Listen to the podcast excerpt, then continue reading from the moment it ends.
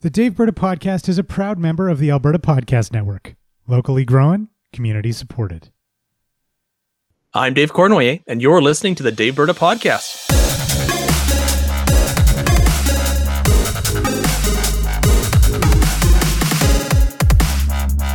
We are recording this episode on March 28th, 2021, and I'm joined today by our producer, Adam Rozenhart. Hey, Adam, how are you? I'm good, Dave. A year on and still COVID free. That's that's great. That's the way the way we want to be. Let's uh, let's hope uh, we all get our uh, our vaccinations soon, so we don't have to worry about this very much longer. Oh yeah. So it was it was a great day in Alberta politics uh, this week as the Supreme Court of Canada ruled against the federal carbon tax. Uh, Alberta Premier Jason Kenney declared March 25th Carbon Tax Freedom Day, and through order in council made it an official provincial holiday. From Irma to Manyberries, Albertans poured into the streets to celebrate with victory.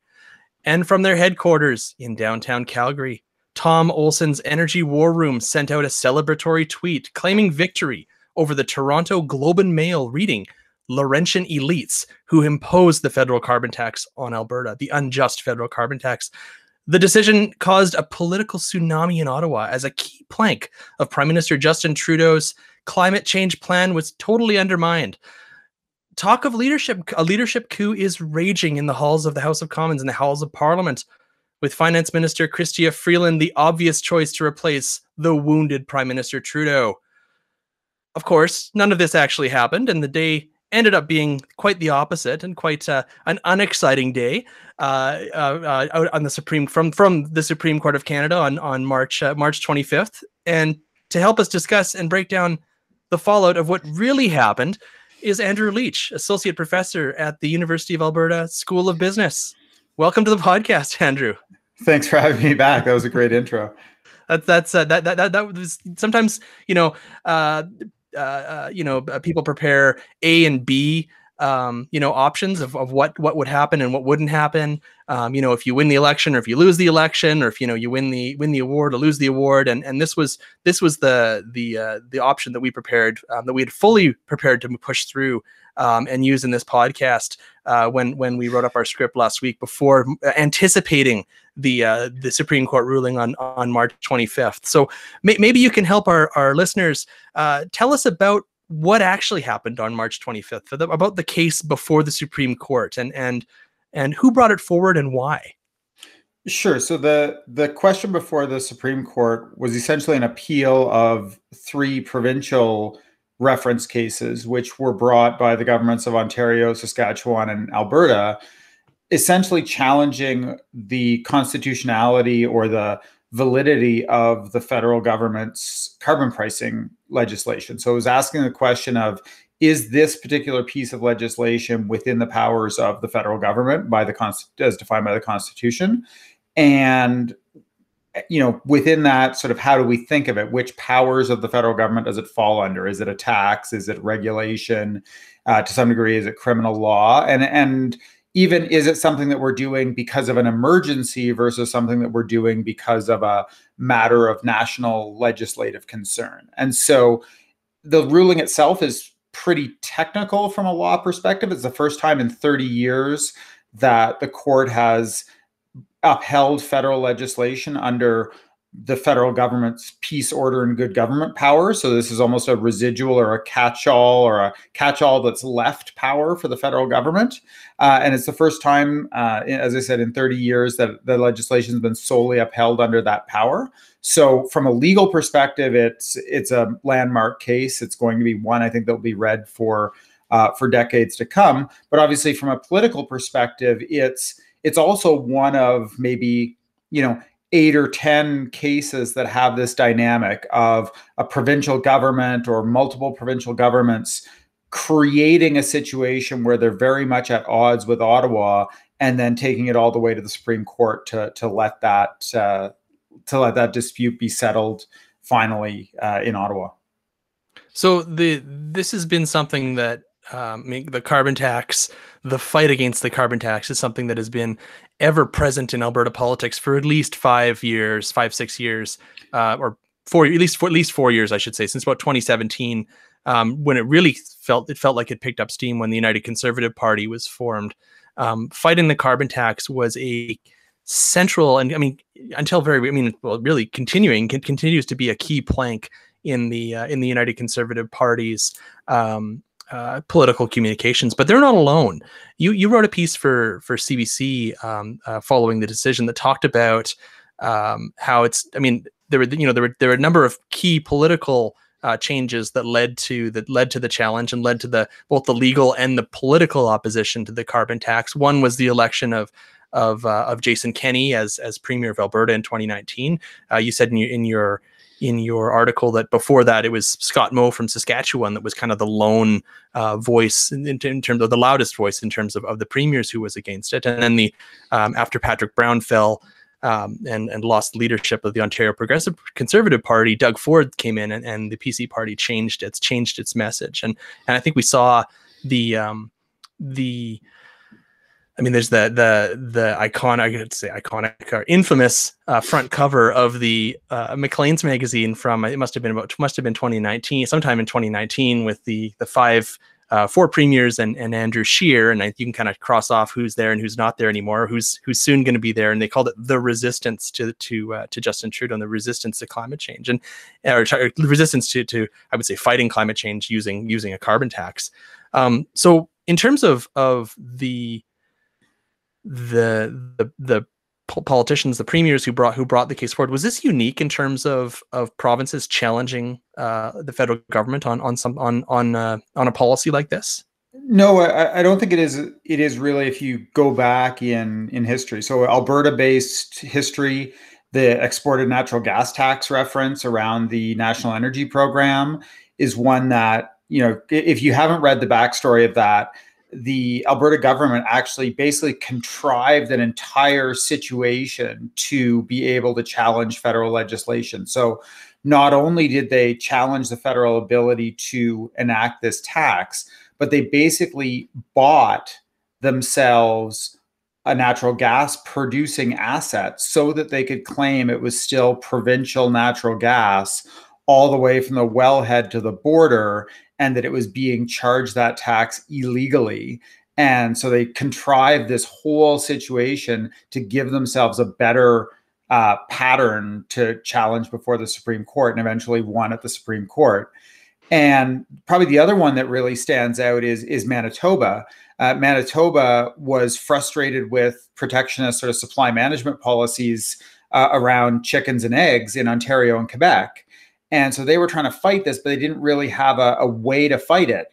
So what they did was they basically copied Quebec's law, enacted it in Manitoba, and then challenged their own law at their own court of appeal had that law deemed invalid, and then they appealed that decision to the Supreme Court so that the Supreme Court would find that supply management regulations at the provincial level were invalid so that they could get access to the, the Quebec and Ontario markets. The, the Manitoba egg case is probably the most uh, extreme example of governments doing this. That's it. That sounds like some real 3D chess, 3D chess going it's, on there. It's, it's quite. A, Carissima Mathen has a great book. Uh, Ottawa U Law Prof. She has a great book on the on the history of reference cases in in Canada, and some of them really do have these uh, these aspects to them where you know it is a provincial government essentially setting up the situation as best they can to challenge something that they believe to be outside uh, the reach of, of Parliament.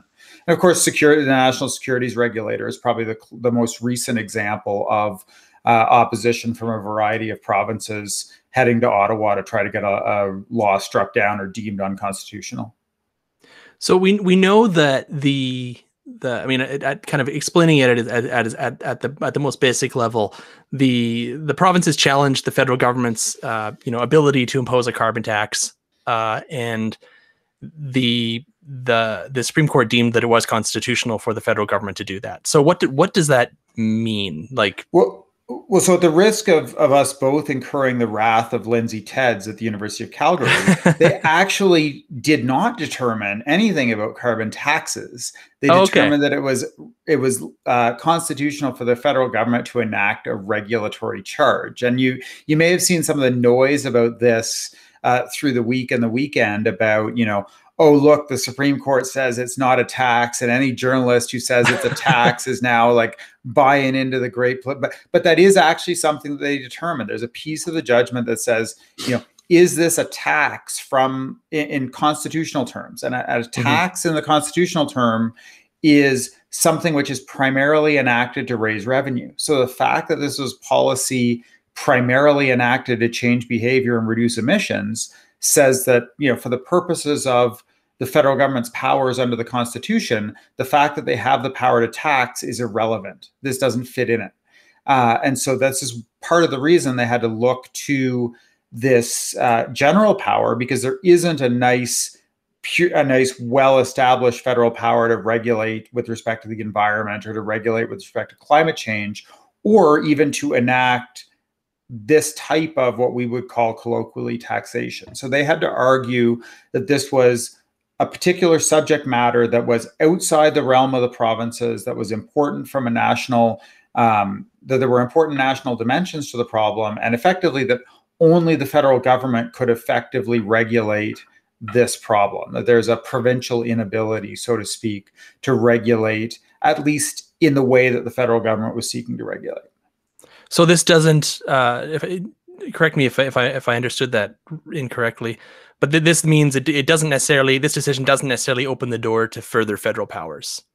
This is uh, just uh, well, specifically for for carbon ta- or for for climate change or carbon tax or sure, car- so carbon pricing. Re- you're really hitting the the sort of nail on the head of what the concerns are that, that people have is you know in, on the one hand what the federal government ruled or the sorry what the court ruled was this very narrow technical decision that says uh, minimum national standards for greenhouse gas emissions for the stringency of greenhouse gas emissions pricing are within the federal government's ambit. They can do this. And so there's some people who i think are rightly looking at this and saying well, does that mean that the federal government now all they need to do to grab jurisdiction over an area that was previously provincial is to say, well, we're just here setting minimum national standards. It's important that we have a coordinated approach. And so we're setting a minimum national standard for, you know, you name it. Um, and the and I don't think that's true, although I think the court could have done a better job at avoiding that interpretation. And then there's also this question of, you know, the degree to which through regulating greenhouse gases, the federal government can essentially delve into areas that are more traditionally provincial, electricity, resource policy, et cetera. So just as broad, even handing the federal government authority to regulate in that area is is going to tromp on provincial jurisdiction on on the provincial turf. So how does this impact the so we we, we currently have a carbon tax some provinces have their own carbon tax. British Columbia, Quebec, I believe Quebec, and a couple other provinces have their own carbon tax. Um, the ones that don't have a federal one that's that's I mean I don't I don't want to say imposed. I don't know if that's the right that's terminology. Fair. It's okay if a federal a federal carbon tax that's imposed. Um, what this basically means that everything everything could just carry on as it does right now in terms of of how things are. Yeah, so I, I, think the the way that the chief justice framed it, and I kind of like this, is federal government setting a price on carbon, and they're basically saying we will delegate to the provinces to enforce this if the provincial policy meets our minimum sort of stringency standards. Provinces can always have their own carbon pricing program, but the feds aren't going to step out of the field unless the provincial program is stringent enough. Provincial program is stringent enough feds will step out and let the provincial program carry the day. And so the other division that we have is both in federal legislation and in a number of provinces, there's sort of a consumer side carbon price. So you go to the pump, you fill up your car with gas, you're going to pay a carbon tax. Uh, but then there's also a separate program that affects larger emitters, so larger industrial pricing program. Alberta's had one since 2007. Mm-hmm. Uh, the Notley government modified that a little bit. The Kenney government modified it a little bit, and it's still in place here in Alberta. So the federal government looks at both types of programs, and in some cases, like Alberta, they say, you know, we'll, we'll impose our carbon price on consumers, but we'll delegate to you on the large emitters. Uh, in New Brunswick, the similar the reverse is in place. They delegate to the province on consumer pricing, but the federal system applies on large emitters. So there's there's a little bit of a, a you know two parts to this uh, that's worth talking about.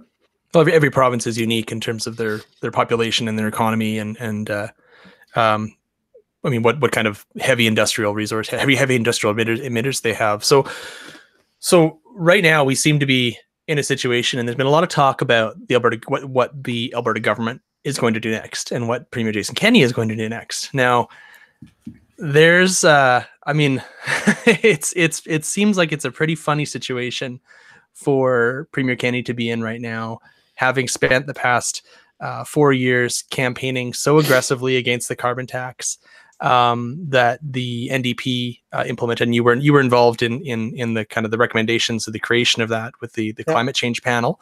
Um, do you think Alberta is going to take you know t- t- take the reins from the feds in terms of of the the consumer side and uh, and implement a provincial provincial carbon tax um, instead of letting dele- instead of delegating it to the feds or letting the feds impose a, uh, a price in in uh, or a program I should say in in, in Alberta.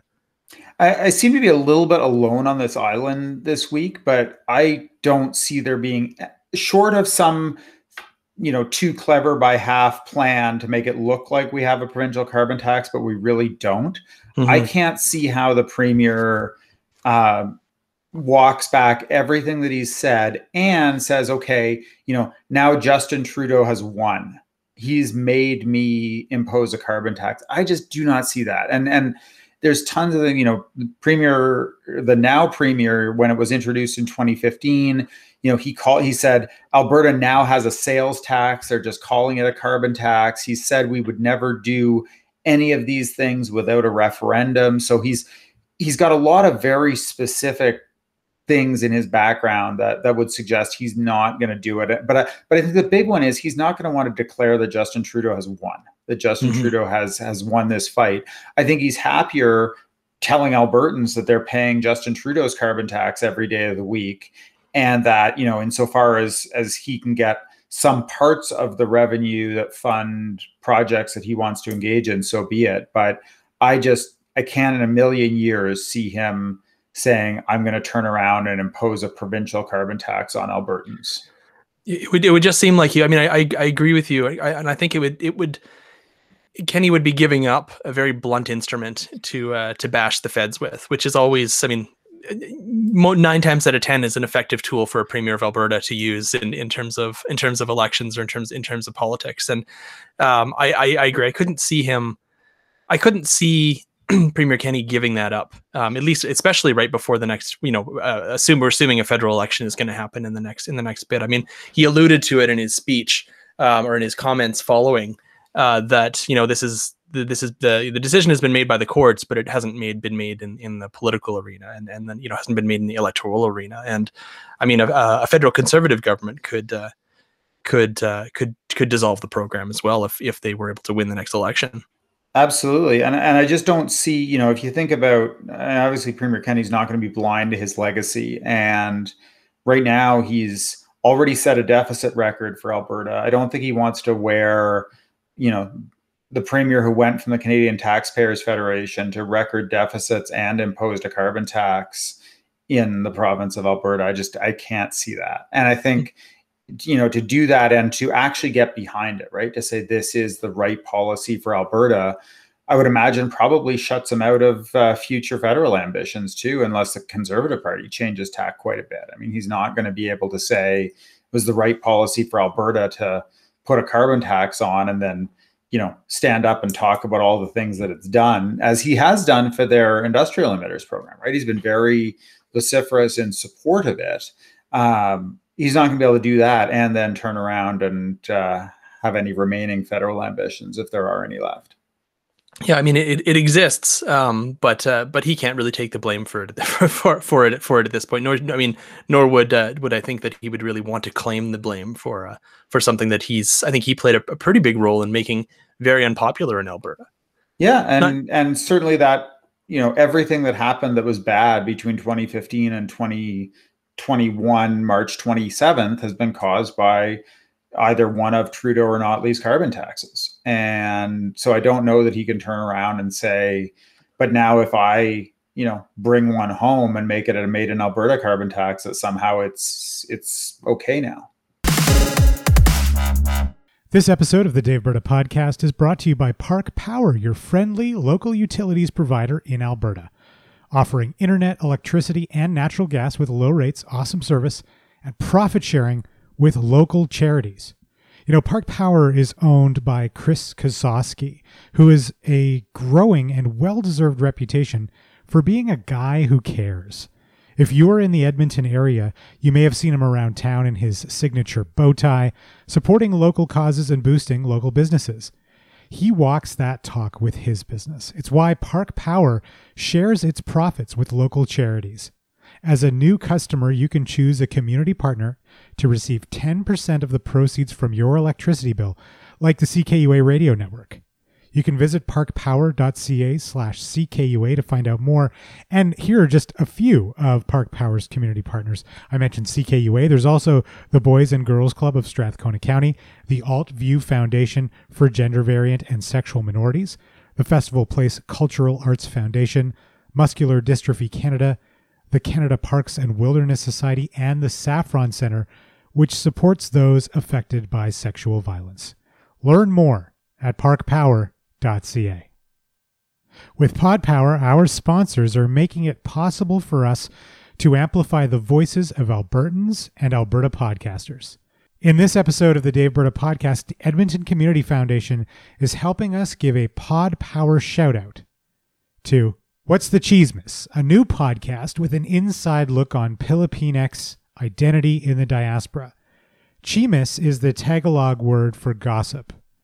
Subscribe to hear weekly episodes about disappointing your parents, breaking it to your friends that you're not Italian, trying to figure out why you punched a car, and much, much more. What's the Tsismis is produced by CJSR Edmonton's campus and community radio station. You can download it wherever you find pa- podcasts and on what's the tsismis.transistor.fm. That's T S I S M I S. I mean, Al- Alberta is one one example, but what what do you think this means for the other provinces that oppose the federal carbon tax? Uh, you know, to me, the one that's that's interesting is Quebec because Quebec was it has been a leader in pushing for emissions reductions, and they have this joint cap and trade program with California.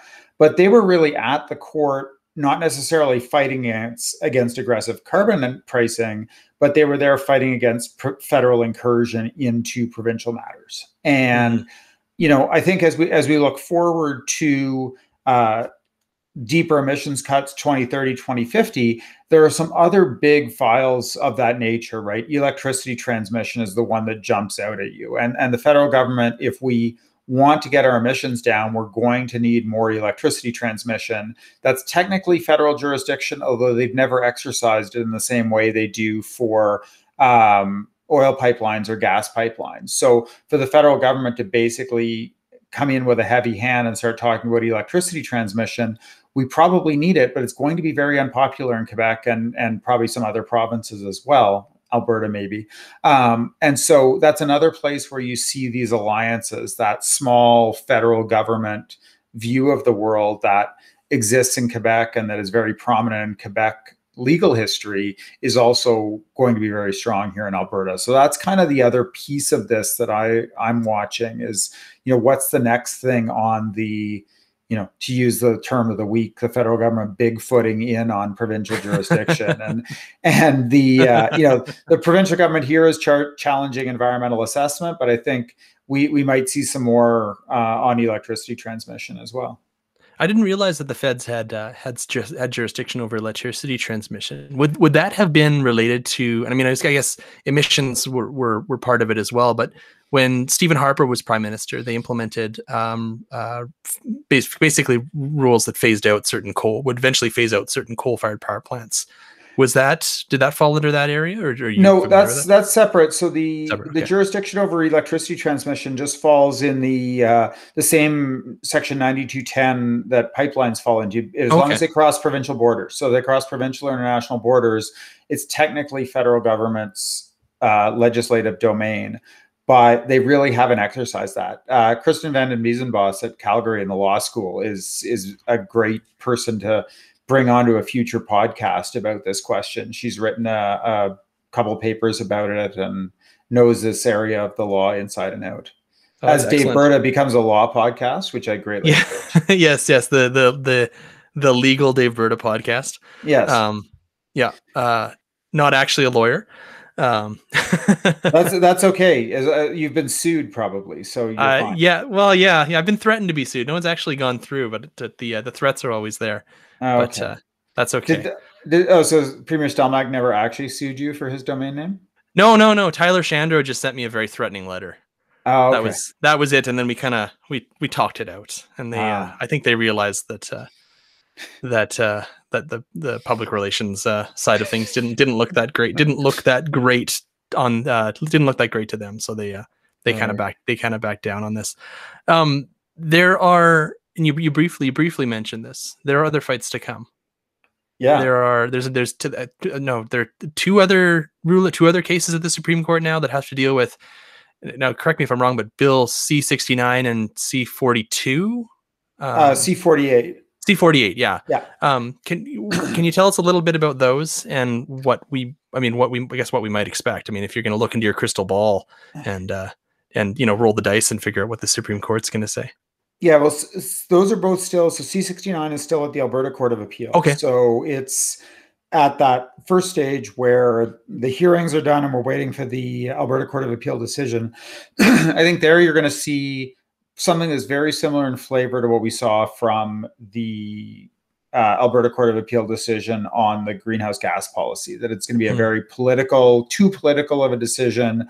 Of you know, this is the federal government again getting involved in things that are inherently provincial. And and this actually this file has a lot of Alberta history. The Oldman River Dam case was the one that established federal jurisdiction for environmental assessment. And that's what C69 is. It's about can the federal government assess the impacts of a project on the environment before it issues the required permits. And the argument that Alberta is making is that uh, the federal government is is expanding too greatly the numbers of projects that they want to look at and they're trying to get a veto over things again that should be within provincial jurisdiction to decide in situ oil sands projects etc and what the federal government is saying is you know any of these projects affect things that are within federal jurisdiction. First nations metis um, first nations metis rights fisheries air emissions interprovincial trade whatever the case may be these affect federal these have federal aspects to them. And so the mm. feds should be able to intervene. So i expect you'll see uh, the alberta court of appeals strike down some or all of that legislation or advise that some or all of that legislation is unconstitutional. Canada will of course appeal it to the supreme court and we'll see whether the supreme court again entertains a full hearing or whether they just sort of like they did with uh, Premier Horgan's bitumen legislation, whether they just kind of punt it from the bench and say, no, this this is clearly federal. It's the federal ambit to consider whatever they want to consider when they issue their permits. And then C48 is the pipe or the um, northern BC oil tanker ban. Okay. Again, uh, you know the that is at an earlier stage. I think there's a couple of different argument challenges to that. One is uh, an potentially novel challenge that some of the First Nations in that region are challenging that they should have been consulted because that ban sort of in, in some ways sterilizes some of their territory from something which would be lucrative for them. And then uh, you know basically makes it impossible for them to engage in oil trade that they might otherwise want to engage in. And so that might get some traction uh, but you know, when it comes to shipping and navigation, there's there are very few clearer federal powers than the power over shipping and navigation. So uh, again, I don't see there being a lot of hope that uh, that challenge gets a lot of traction. The feds can legislate exclusion zones as much as they want to, as long as they're in coastal waters.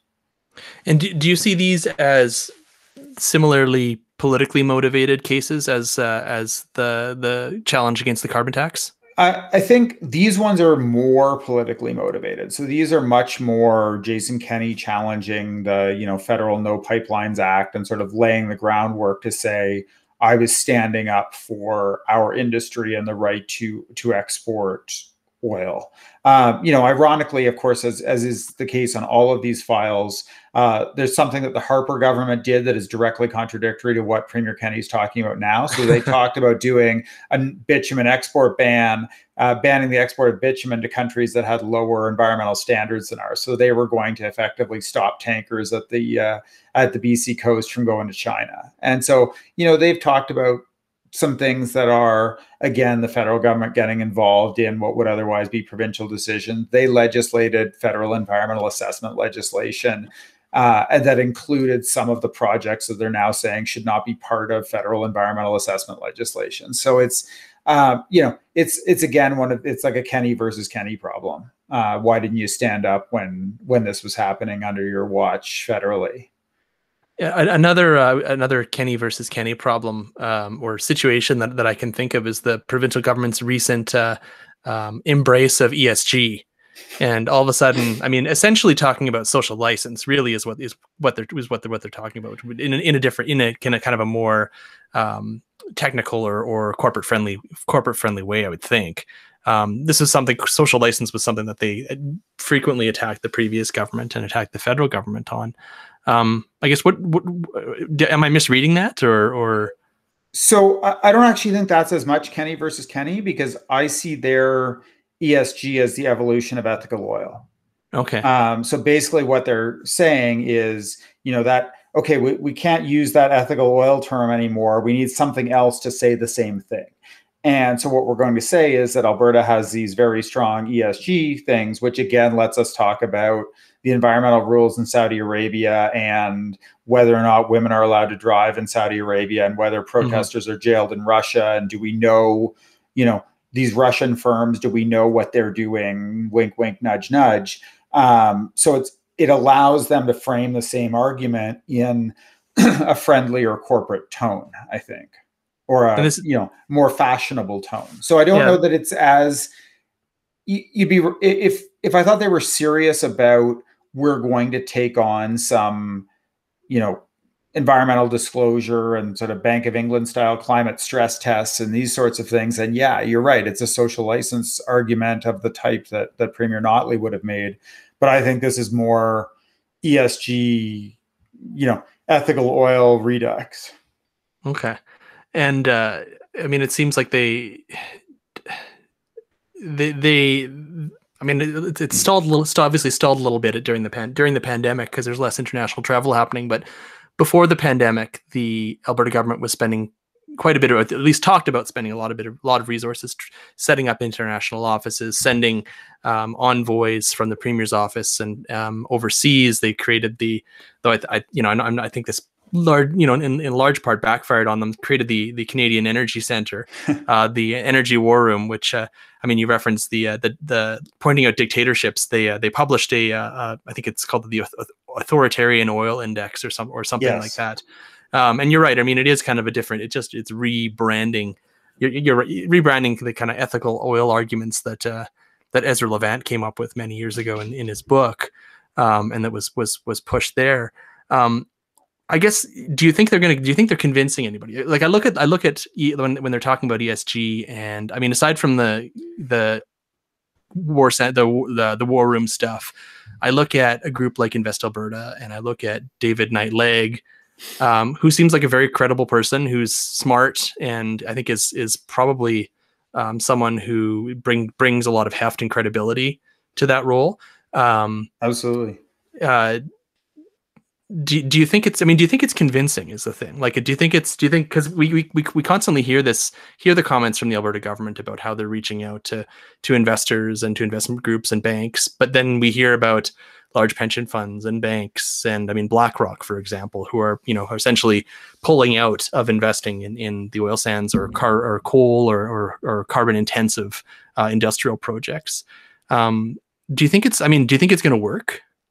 Um you know, I, I think the challenge that they have is that the domestic audience is still trumping the international audience in all of these things. So, you know, if if you look at what are the things that are damaging Alberta's reputation, what are the things that are damaging the investment thesis? It's not a lack of good news stories; it's a prevalence of bad news stories. And you know, I, I maybe you maybe I've missed them, but you know, I haven't seen the premier, the premier's office, uh, the war room, or anybody else acknowledge even that some of these bad news stories exist, whether it's orphan wells, whether it's lack of progress on tailings ponds, whether, you know, whatever the case may be, pipeline spills, et cetera. These are the challenge, the greenhouse gas, the high greenhouse gas emissions. It's this premise that if we just tell enough about the good news stories, it's going to change people's minds. And I think, you know, you mentioned David Knight. I mean, he's certainly got all of those attributes that you list, listed, but I just I'm not sure that right now that's still carrying the day. We've seen a lot of evolution in the premier's position from you know climate disclosure as a flavor of the month, and and nobody's going to care about it, and and mm-hmm. blah blah. You know, it took one trip to New York and one trip to London for him to realize that that's not true, and and I'm I'm sure that's something that that. Uh, David Knight Legg was well aware of before he walked into that position. But I still think that's that's the Premier Kenney that comes out domestically, right? It's still that our ESG initiative is about telling people Alberta's story as mm-hmm. opposed to our ESG initiative is about cleaning up the things that are going wrong, making sure that there aren't bad news stories to tell four or five years from now. Mm-hmm. Well, one of the one of the things I've been I've been tossing around in my head, and I've, I've shared with a couple friends. haven't haven't written anything about this yet, and I, it's probably not an original thought, but I think one of the when you talk about speaking domestically versus or tr- the domestic audience trumping the international audience in terms of Alberta's message, I really get the impression that, I mean, there's no doubt that things are changing. The economy is changing. Um, the job, the the workforce in Alberta is changing. Um, the the the you know this all, all sorts of stuff the price of oil attitudes international attitudes on climate change are our largest market the, the free market is changing the market is changing essentially in terms of what's acceptable and what's not acceptable for consumers and for for investors. And i the, one of the things that i toss around in my head is that alberta and I mean, I'm, I, I, I mean, I'm speaking of a certain segment of the population, and speaking of our, our politicians, we haven't reached the point they haven't reached the point and i think we as a society haven't reached the point because oil and the energy sector is so ingrained as our part of our self identity in alberta. It's part of our culture. It's um, you know whether whether that's true or not whether you work in the oil and gas sector or not i mean our capital city's hockey team is named the oilers. Uh, you know it's we we we haven't reached the point where we can publicly admit that oil has been very good to us. The oil sector has been very good to Alberta. Has been has a lot of people have been done very well per, personally, financially under the oil, oil and gas sector. Uh, you know, a result of the royalty as a result of royalties, we've been able to, you know, build world class universities, hospitals. Uh, you know, lots of public institutions. I mean, we can talk about royalties being low, low in, in, in another podcast. Um, but we haven't yet reached the point where we can admit that perhaps the future isn't how oil was in the past. Um, and I mean, I talk to people, you know, all the time about how the next oil boom, when the price of international price of oil eventually goes up again, I mean, these prices fluctuate. The next oil boom probably isn't going to be like the last boom because the last boom was so such such a critical part of the last boom was a construction boom, and those the construction doesn't need to happen in Fort McMurray anymore. Those big projects are built, and those it's very like unlikely that those project big projects like that are going to be built at that rate in the future. And I think that we we haven't reached that point where we can we we can admit that things how things were aren't going to be how the future was and until and I mean our politicians cons- consistently constantly talk about uh, and refer back to you know they refer back to Ralph Klein they refer back to the how things were during during the previous boom and uh, I, I, think until we I mean I get I get the feeling that until we reach that point where we can have that honest conversation um, that at least as a society and politically things aren't really going to change here in this province in terms of, of of the direction we're going in terms of actually finding a new path. And i mean the the term diversification is tossed around a lot. And you know usually we do the we talk about diversification a lot when you know at the point where we should have been diversifying five the five years previous during the boom but when the boom's happening everything looks great. Um, uh, anyway, so this is just kind of a I don't know if it's kind of a monologue or something. I'm just kind of th- throwing out that idea of uh, of of you know when, when we reach that point or, or you know maybe that's when that's when things can can really change when we can accept that things are aren't going to be like they were before and that we need we need to change we need to diversify i guess i should say um, yeah i think I, i've used that term a number of times that oil sands project construction economy right that's what mm-hmm. our 2004 to 2014 world was was mm-hmm. multi-billion dollar projects left right and center and you know a raise in the oil price is very different than a world where you've got all of the multinationals trying to get into alberta you know whether it's the the klein era the lease sales and then it was the uh, the oil sands project construction. I mean, right now, a lot of that land is leased. The projects are planned. There's a huge inventory of stuff that's that's ready to go, um, and it's just not going. And so I think you're, you're bang on about that. That we have this very different. Even if oil prices recover, we're not looking at a world where we're going to get back to those levels of capital investment anytime soon. Um, you know, the the important qualifier to that is you know it's sort of a Daniel Yergin oil market thing, right? The surest cure for high prices is high prices, and I think the and the reverse. And so, if everybody in the world oil market starts thinking that oil is done, then there'll be another boom. and, and, so, you know, I, I think that's a, that's an important thing to keep in mind. But even there, the question is when that happens, are people really going to want, come back to making 40 year bets on oil or 60 year bets on oil, which is the nature of an oil sands investment?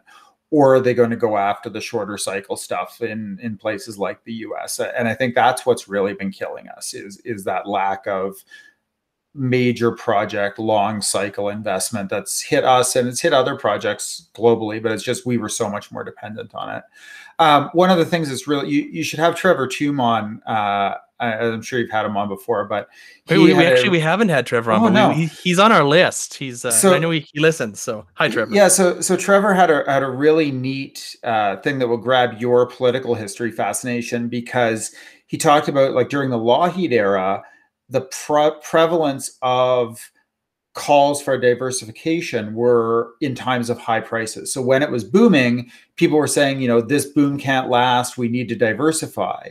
And it's only in more recent years when the calls for diversification have been like after everything has crashed, well, we really should have di- diversified. And so, uh, you know, that's sort of a neat, like, you know, without seeing the tr- the Twitter handle on who was who was pushing this out, I would have thought it might have been one of yours, not one of his. So, uh, it's it's kind of a neat storyline. You know, I'll, I'll take over the monologue here. I think one of the things I bring up a lot on this is, you know, the diversification. People bat it around like, well, it's something that we could have done, and we could just kind of, you know, point at another industry and say, well, we want to have one of those. And we want to have all the stuff we had in Alberta, but we want to have it on the backs of, you know, whatever other industry. And that's incredibly hard to do, right? It's incredibly hard to say, what is the industry that's going to work here and is going to create that kind of long run sustainable economic growth and even if it does it's not going to do it at the level of a multi you know an international oil boom coming to live in your backyard. And my response to people on that is always like if you have the magic wand if you think you've got it the thing that is going to you know employ a whole bunch of people and create a new economic base and everything else like do it in southwestern ontario do it in northeastern new brunswick do it in you know all of these other places which have economic desolation today. They're not having to wait for the oil industry to collapse to have it there's a you know there's a lot of unemployed people traveling all over the country for work coming from those regions. Uh, sorry a lot of unemployed people and a lot of people traveling all over the country for work. Like if you have that magical thing that you think you can do that might be the place to start. Don't you don't have to wait for the oil sands plants to close down to do that. Do it today. And all of a sudden those great ideas sort of seem to evaporate when somebody hits them right in, in front with. Well why not do it right here right now today? Interesting interesting. Um so just just there's so much there was there's so much there uh, in terms of in terms of talking about diversification in terms of of where Alberta's economy economy is and and and and where it's going in the in the in the current context. Um just I want I want to loop back just just Mhm. a bit to the to the carbon tax to climate change and what we what we, we started the conversation about today. Yeah. Where where where does this leave Canada in the fight against climate change?